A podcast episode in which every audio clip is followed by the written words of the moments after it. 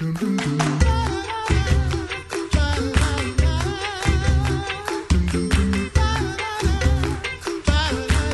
listening to Coffee Hour. I'm Andy Bates. I'm Sarah Golseth. I'm still trying to read this braille from our last guest. I know. I got to work on that. I think we should learn. Maybe live on air. Oh, wait, we are on the air. Oh. We are. It is Monday, May 13th, and uh, you may have noticed if you are, if you listen to Thy Strong Word, uh, Pastor Whedon, who's been with us for uh, a handful of years, about what, four years, I think, on Thy Strong Word, um, and uh, has handed the baton over to uh, the Reverend AJ Espinosa. He's our new host of Thy Strong Word, and uh, picking it up. And when he when he picked up the baton, he just kept running, man. He is Didn't running, stop. and we are so glad to have him on board, um, Pastor Espinosa. So, thanks so much for being our guest this morning in the Coffee Hour. I wanted to to get to learn a little bit more about you and share uh, your story with our listeners. Well, thanks for having me on, Andy, and uh, good morning and happy California Day, guys. That worked out well. Isn't it fun? Yeah. All our California guests today.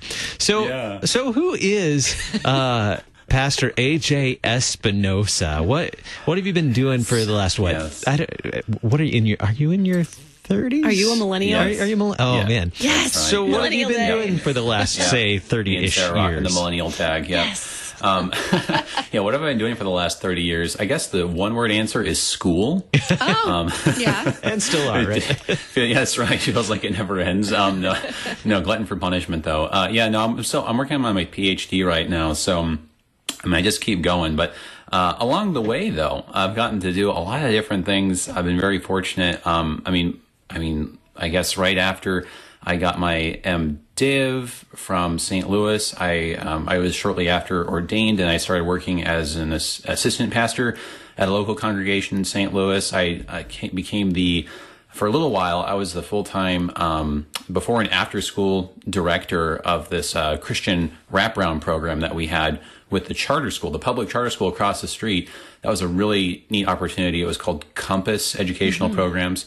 And so it was it was really awesome because it was this really underserved community in St. Louis and people who would ne- you you would very seldom see like this kind of population in like one of our like parochial schools like that you just you know has like private tuition so that was a really neat opportunity so i've gotten to do things like that um, while going to school but um, as, as a result though i'm still not quite done So uh, we got a little blurb about your uh, your doctorate work in in the transition episode of Thy Strong Word, but Yes. I hear it's about linguistics. and I really, I mean, we won't, we don't have to dig in because that might bore people. But what exactly?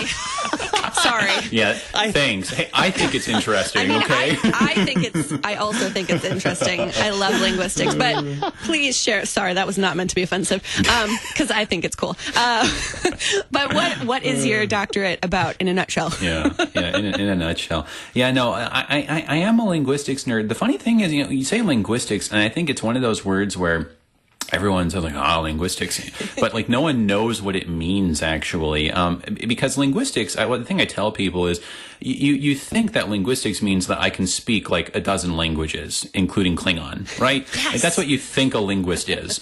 Um, the truth is, I can't speak that many languages. I can't speak very many at all. I can count them on one one hand. Um, a linguist does less studying all the languages and more asks the question, how does human language work at all?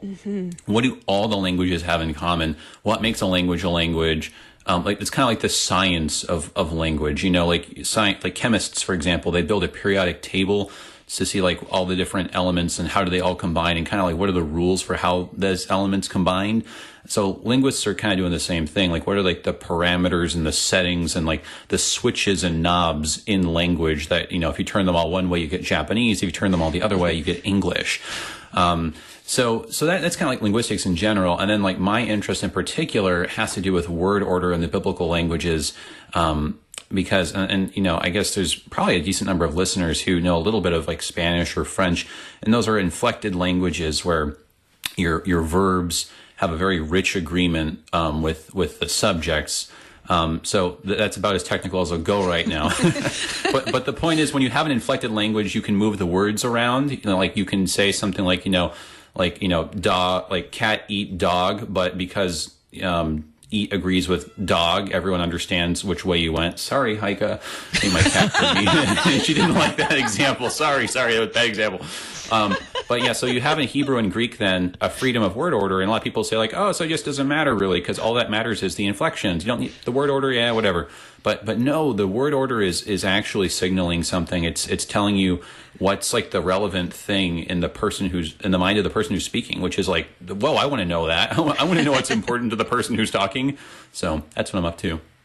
Your cat didn't like that. That I- was that was perfect timing.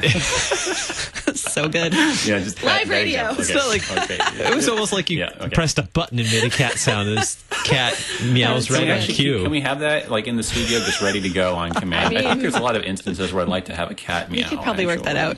the cat Yeah. meow button.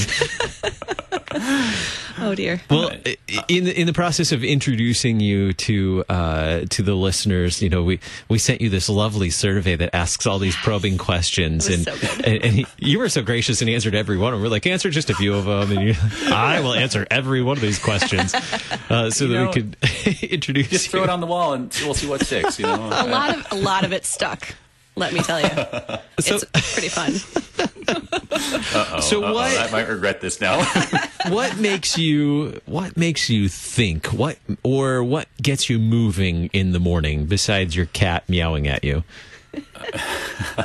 Uh, well, um, the, the kind of like again, the short answer is like my, my girls. Um, usually the sound "papa, papa, papa" It's just louder gets and louder. louder. the longer I put it off, yeah. I don't. I don't actually have to set an alarm anymore. You know, for a long time, for most of my life, I had to set an alarm. But now, now it's called Ellie. Yeah. So, um, yeah. So you know, I just I get up and I mean, but it's it's such a oh man, the vocation of of parenthood. I I there's no way that anyone could have prepared me for this. What a joy it's been. Uh, I got these two little girls, Ellie, who's almost three, and then Natalie, who's about four months. But you know, like this, just this morning, right? You know, like Ellie, Ellie wakes up and she's like, "Papa, chinyame," which is just hold, hold me. you know, it, it, like, and so I just get to pick her up and hold her, and she's just totally, she's still groggy, and you know, but she's just like, you know, she lays her head on my shoulder and she just gives me, wraps me up in this big hug, and you know, it's it's just fantastic. I I have so much fun with my girls. I love that. Um, I can you know play around with them, and, and actually, right now. Ellie thinks it's the coolest thing that Papa habla en la radio. Papa habla en la radio. And, and like, and, and actually the thing that she's been asking me lately is like, juntos, juntos en la radio. So like, she really wants to be like a guest on the show. And I'm trying to explain to her that like why we can't, why this doesn't fly, but she might, she might just wind up like behind the mic at some point. So That would be really adorable. I think maybe we'll have be. like version two of Coffee Hour with with Ellie There, too. there you go. That would be There- She has a lot to say. She has so much. To, I can't believe how you know. Speaking of linguistics, it's very interesting from like a linguist perspective to see this little creature develop her language. It's been amazing, and Mm-hmm. I mean, as as you you know, as everyone may have um, ascertained by now, she's bilingual and mostly speaks Spanish. And so it's been really interesting for me. Just, I mean, everything from like, oh, it's so cute how she has an accent, you know, and she like says things, um, you know, in a certain way. And I'm like, I'm like very proud of that. Or, or, but, or how she's able to combine the languages and like she gets some really fascinating Spanglish going on. So, um, yeah, just, it, oh man, this, my, my kids are such a joy. Uh, and and I read something about uh, singing Moana. Is that is that something that happens frequently? Spanish yeah. Spanish Moana. Oh, oh yeah, oh yeah. No, I mean that was that was actually so that was a big thing. Like you know, so my wife Gabby and I we were trying to put our heads together. You know, because especially when we were back in St. Louis. Um, before coming out here to sunny California, we were like, uh, we we were really, uh, we felt like we were some of the very few people who spoke Spanish. There's not that many Spanish speakers in St. Louis, and at least we didn't know any uh, or very many in our little circle that we were in and so we were kind of like we got to do something to kind of reinforce the spanish there's not many people like just to have over and you know chat with and and so we were like okay we're to be very intentional and the movies that we watch and the music that we listen to it's all to be in spanish to reinforce this language learning. And so we were like, okay, well, how do we get the Spanish language uh, on all these movies? And actually, we found that buying the the Disney Blu-rays and doing movies anywhere, like it, it got us the Spanish tracks on everything. and so Ellie was able to just to like start learning, like reinforcing that Spanish. I mean, she knows some Spanish that I don't know because it's it's the stuff for like you know when like the, the giant like Tamatoa crab is like threatening to like you know cut off his head or like pinch him to death or something like that.